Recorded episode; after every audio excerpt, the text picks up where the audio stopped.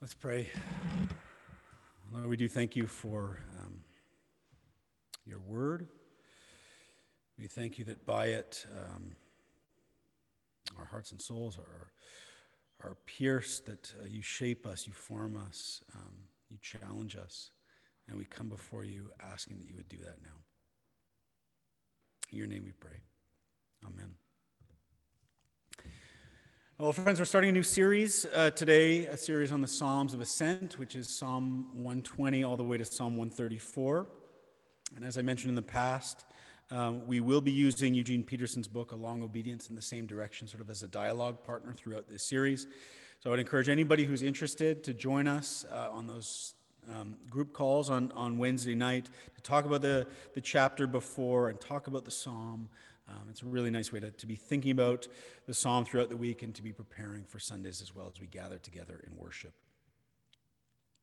I'll just say that this series came about as I was sort of thinking about um, that sense of weariness uh, that many of us were experiencing a few months back and may still be as COVID continues to linger that feeling of just sort of wanting to be done with this already, wanting to be done with the mask, wanting to be done with the hand sanitizer, wanting to be done with the restrictions, and want to be done with um, not being able to see our family and friends in, in the way that we want to, with that sense of freedom and not having to think about proximity and, and colds and all that sort of stuff. To just sort of be done with it, to, go, to truly go back to life as normal as we knew it.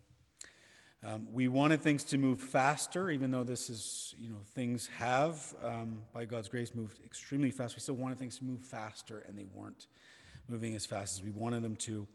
And there was a certain sense of exhaustion, I think, that was coming from that, a certain weariness and a sense of languishing.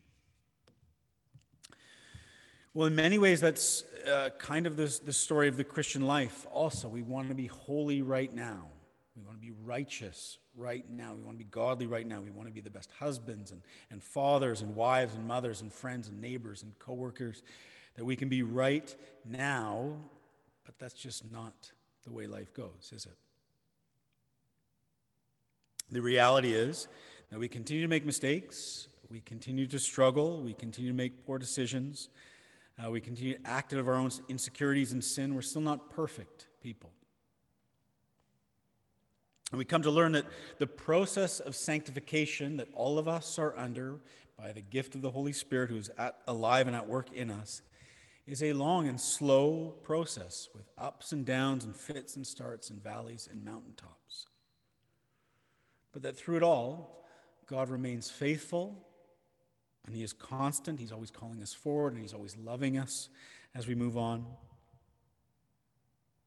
And in many ways, that's what the Christian life is all about. It can't be forced, it can't be rushed. We can't reach maturity on our own timetable. Faithfulness is simply learning to take one step after another as we follow Jesus to the best of our abilities, as we learn to trust Him and that He's working in us, as the Spirit continues to do its work in us, making us new creations in Christ Jesus. And we simply commit to just taking that one step of faithfulness at a time. It's a long, slow process but in many ways, it's a joyful and wonderful process as well. But discipleship truly is that long obedience in the same direction. When Eugene Peterson thought about this, this long, slow process of discipleship, he thought of the people of Israel singing the Psalms of Ascent year after year as they would make their way up to Jerusalem, climbing the steps up to Jerusalem to celebrate the annual feasts of Passover and Pentecost and Tabernacles, the great feasts of the year. They would make their way up to Jerusalem, singing these songs as they went, many scholars believe. And that these songs would become sort of touchstones along the way, a guidebook for discipleship for the people of God that they would sing year after year as they would make these pilgrimages um, and that would guide them in the, all the days in between. Peterson said it like this, and I love the honesty of this. Everyone who travels the road of faith requires assistance from time to time. Right? He's getting at the, the fact that um, we can pretend that we've got it all together as Christians, um, but I think we do ourselves and the world around us more damage when we do. But when we're honest, we can say everyone who travels the road of faith requires assistance from time to time. We need cheering up when spirits flag. We need direction when the way is unclear. These songs, he said, provide courage, support, and inner direction for getting us to where God is leading us in Jesus Christ. And so for us, over these next, you know, 15 weeks or so, uh, we want to join with the great cloud of witnesses that have gone before us, and we want to listen to these psalms and pray these psalms and sing these psalms and be shaped by these psalms of ascent as we, we too seek to follow Jesus in that great pilgrimage of faith. And so uh, we begin with Psalm 120. It's the first psalm of ascent. And interestingly, this psalm begins with a recognition of distress. Verse 1, as you heard today, says, In my distress I called to the Lord. So it begins with this recognition of distress. And then it continues with a cry for deliverance. Verse 2 says, Deliver me, O Lord, from lying lips and from a deceitful tongue. So Psalm 120 begins with an emphatic no. It begins with a turning away from wickedness in the world and the personal anguish that that might inflict upon us. And it's a cry for deliverance and rescue from those things.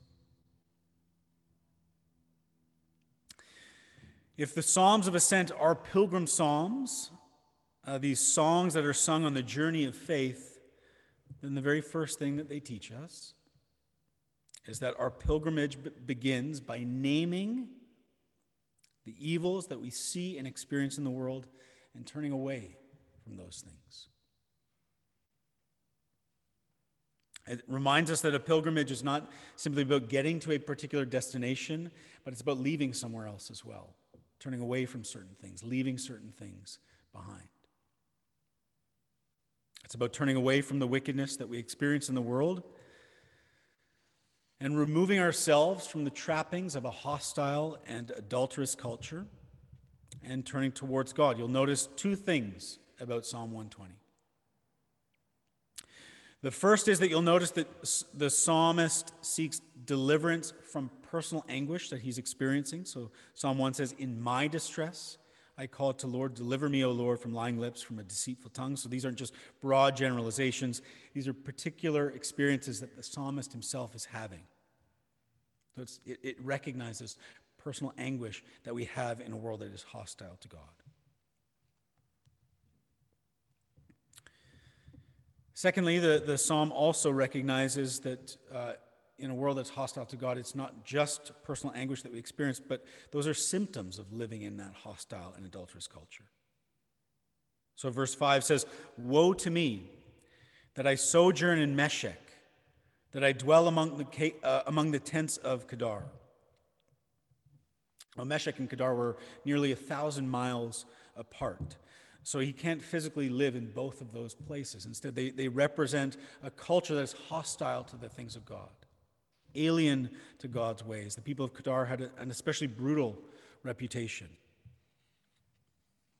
So these two places, or these two people groups, represent a culture that is contrary to the ways of God that's hostile to God and his purposes in the world. And so the psalmist recognizes that both the personal pain that he's experiencing because of the culture that he's living in, as well as the wickedness of the culture itself. And he says, We need to go. We need to turn from those things. We need to, to move in the opposite direction. We need to cry out to God for deliverance. That's the first step of our pilgrimage of faith. And the same goes for us. If we are to journey towards the will and ways of God, to pursue Him, then we too need to recognize and name the evils that we see in the culture around us and turn from those things and the evils within our own hearts as well and leave those things behind. Peterson said it like this in his book Christian consciousness begins in the painful realization that what we had assumed was the truth is in fact a lie. Prayer is immediate. Deliver me, O Lord. Rescue me from the lies of advertisers who claim to know what I need and what I desire. From the lies of entertainers who promise a cheap way to joy. From the lies of politicians who pretend to instruct me in power and morality from the lies of psychologists who offer to shape my behavior and my morals so that I will live long, happy, and successful.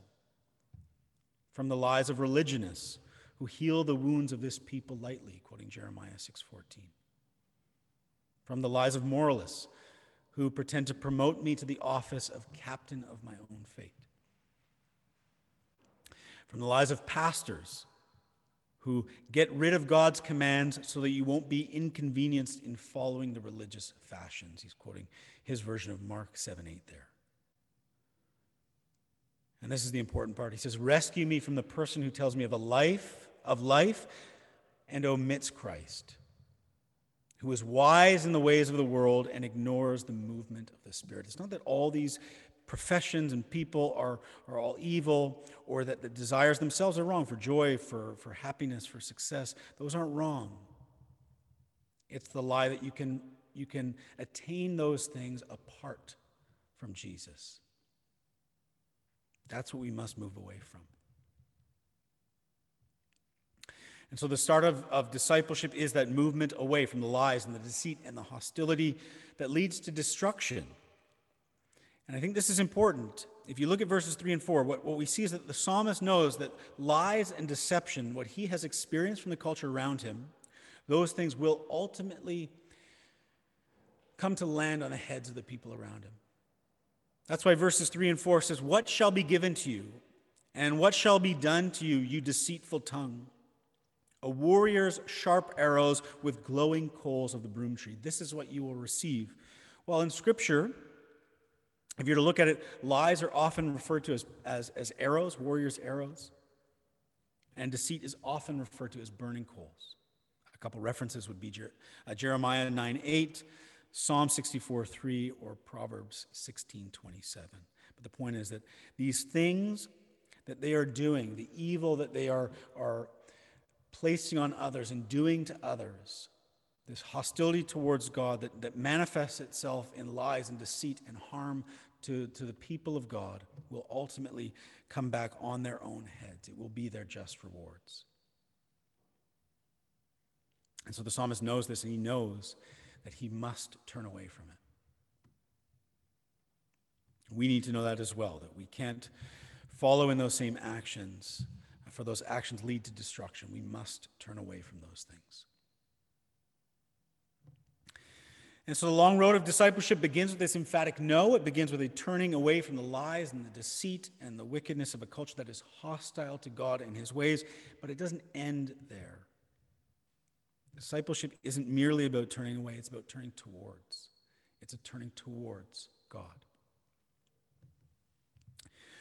Over my uh, couple weeks of vacation, uh, once I was able to start reading again, um, I was reading a lot of Scott Cairns' poetry.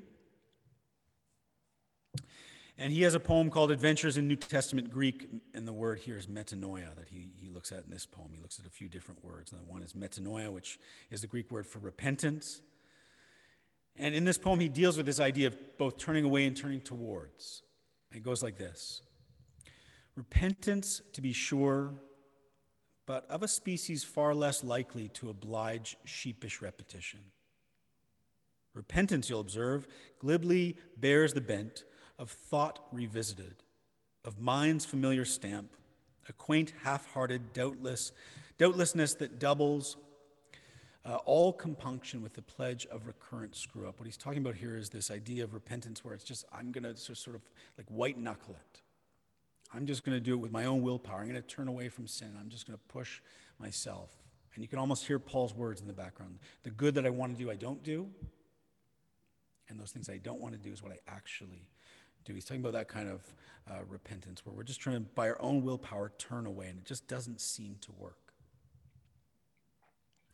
Then he goes on and says this the heart's metanoia, on the other hand, the heart's true repentance, turns without regret. Turns not so much away as towards, he says. As if the slow pilgrim has been surprised to find that sin is not so bad as it is a waste of time. I love that line. Sin is not so bad as it is a waste of time. But the point that he's getting at here is that uh, we're called not simply to turn away, but to turn towards. The heart's true turning isn't merely a negation. It's not just a turning away from something or denying something or letting go of something. That doesn't really lead us anywhere. It's about grabbing a hold of God, turning to God, seeking after Him, clinging and, and clutching to Him. You could picture um, Jacob here, grabbing hold of God, wrestling with God, refusing to let Him go until God would bless him. That's what we're called towards in Christian discipleship. That clinging to God, that holding fast to Him. Christian discipleship isn't merely about turning away from sin, it's primarily about turning towards God, desiring Him, pursuing Him, longing for Him. Pursuing Him who is beauty, truth, and goodness, the ultimate source of all those things. It's catching a vision of the glory of God, which simultaneously reveals and, and unveils the ugliness and the, the emptiness of sin, but it's catching a vision of the glory of God and pursuing Him with our whole hearts, allowing that to lead us forward and to call us on. That's the call of Christian discipleship.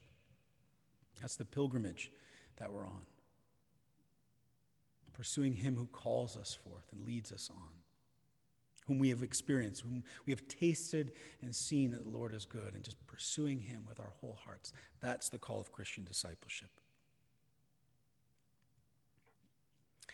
Now, there's two important things to say here, I think, uh, when we talk about turning away from a culture that is hostile to the will and ways of God. And the first is that we must have some humility when we do so. I read this quote that was attributed to St. Isaac of Syria the other day, which I thought was apt. He said this Do not say that God is just. His justice is not in evidence in his dealings with you. Do not say that God is just. His justice is not in evidence in his dealings with you. He's not saying that God is not just. He's just reminding us that if God were truly just with us, well, it would be a very different picture. We don't stand before God because of his justice, we stand before God because of his mercy and his grace in our lives. And we need to remember that.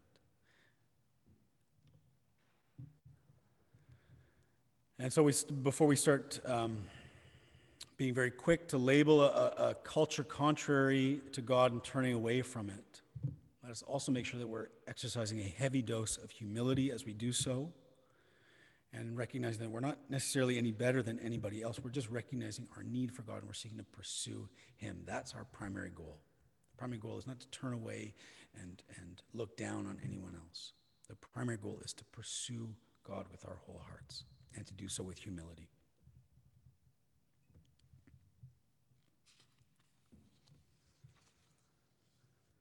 Second thing that I would say here is that we, we must note that the psalmist's cry here is ultimately for peace. I am for peace, the psalmist says in the final verse. He's not for vengeance, he's not for retribution, he's not for um, the gaining of power to then smite those who have lied and, and, and deceived him and, and slandered him. He's for peace. I am for peace, he says in the last verse. And so, if we want to know if we're actually turning towards God or not, and or not just our own versions of sin and wickedness, which we can easily do and label it as God, if we want to know if we're actually turning towards God Himself, the one true and living God, then we will be turning towards peace. We will be desiring reconciliation with those around us. We will be desiring for them to join us in the pursuit of God. Christian discipleship will clearly and decisively turn away from sin, but it's always a movement towards peace and reconciliation.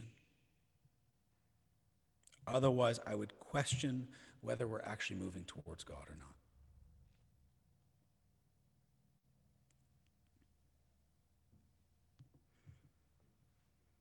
And so we need to be wise and discerning in the ways that we live in the world, naming sin and wickedness for what it is and moving away from it.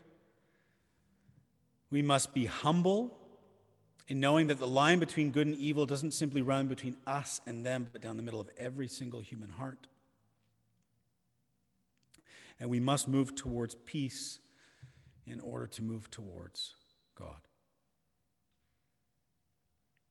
And I would simply add two things very briefly um, from our other two readings today. And that is that as we heard uh, Lily, who read, our, who read the Ezekiel passage so well today, it's a reminder that the outcomes are out of our control. God has called us um, to invite people to pursue Him with us, to, to seek peace, but the outcomes are out of our control. That's between them and God. That's not our burden to bear. And secondly, the Second Corinthians 12 passage reminds us that as we face hardships and struggles in this world that is hostile to God, when we're weak, when we experience weakness in the midst of it, when we experience struggles, well, it reminds us that we're actually strong, or strongest in those moments. That God's grace is somehow made perfect in our weakness, and I think we can take heart in that.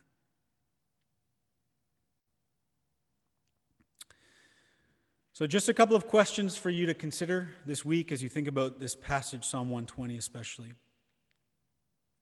And the first question is what do you feel you need to turn away from? So, maybe what painful aspects of the culture that we live in have hurt you personally, that you've had a personal experience with? Where, what are you distressed by, to use the language of Psalm 120? What has distressed you personally? Uh, what personal hurt have you had, and what, how do you need to, to move away from those things? What are those things that you need to move away from? And then also more broadly, what are the aspects of the culture that we live in that you feel like you need to turn away from? So not just the things that have, you've personally experienced, but just broadly that you look and see, no, I need to move away from that. And it's good to think in specifics. So uh, when you think about the culture that we live in, what specific aspects of the culture do you see that are hostile to God and his ways? And how do you need to move away from those things? So maybe it's divisiveness or polarization. Maybe those are the things that break your heart and you want to move away from. Maybe it's the level of anger that we see people attacking one another with and a sense of gracelessness. There's no grace for each other, no sense of forgiveness. Um, maybe that's the thing that you want to move away from.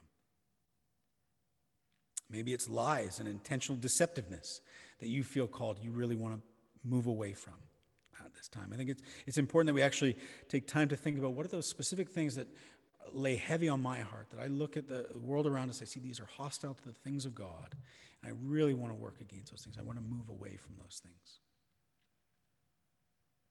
And then following up on that, because it's not just about turning away, but turning towards, um, what will it specifically look like for you to turn towards God in those areas? So, if it's divisiveness and polarization that you want to turn away from, well, what will it look like for you to turn towards peace and reconciliation? Where does that need to happen in your life? Who does it need to happen with? What steps might you need to take in your life to pursue and move towards peace and reconciliation in your pursuit of God?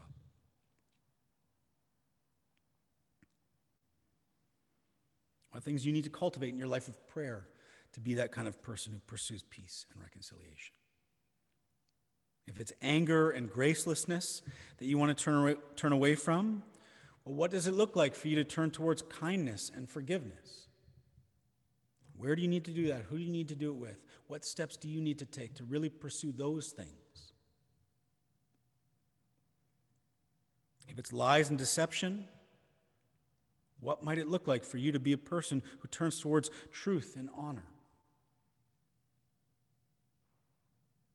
It's not enough, I don't think, to sort of say, I want to turn away from all these things, I want to turn towards God, but specifically, what does that look like in your life? And what fruit of the Spirit, what aspects of God's character do you want to turn towards and pursue to be a positive impact in the world that we're called to live in? Because it's not just about turning away, we're called to live in the world, but live differently to be salt and light. So may God give us wisdom as we try to see and name uh, the evils in the world around us. May He give us humility as we turn from those things. And may He give us grace as we turn towards Him and pursue Him and pursue peace in the world. In the name of the Father, and the Son, and the Holy Spirit. Amen.